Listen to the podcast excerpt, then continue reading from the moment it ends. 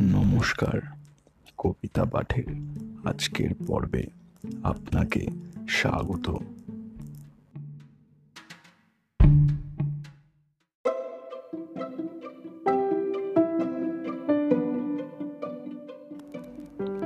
আজকে আমার নিবেদন কবি সুকুমার রায়ের কবিতা, খোকা ঘুমায়। কবিতা পাঠে আমি সাহেব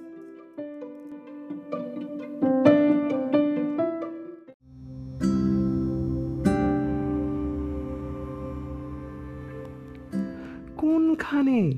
কোন সুদূর দেশে? কোন মায়ের বুকে?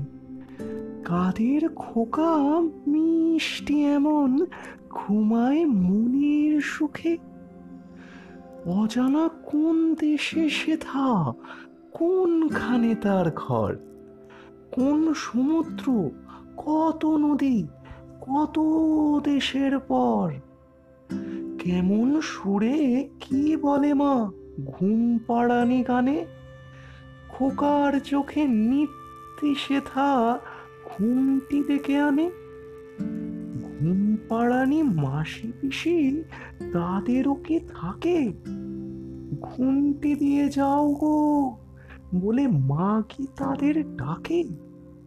শেয়াল আসে বেগুন খেতে বর্গি আসে দেশে? ঘুমের সাথে মিষ্টি মধুর মায়ের সুরটি মিশে।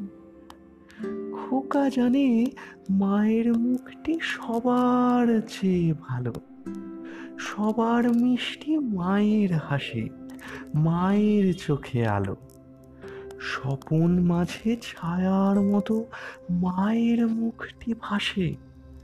তাইতে খোকা ঘুমের ঘরে আপন মনে হাসে।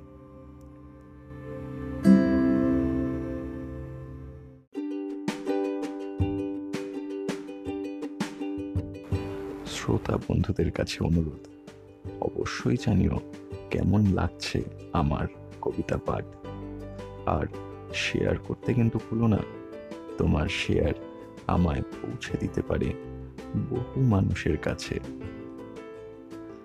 এছাড়াও আমার আপকামিং এপিসোডসের আপডেটস পেতে সাবস্ক্রাইব করো আমার চ্যানেল ধন্যবাদ।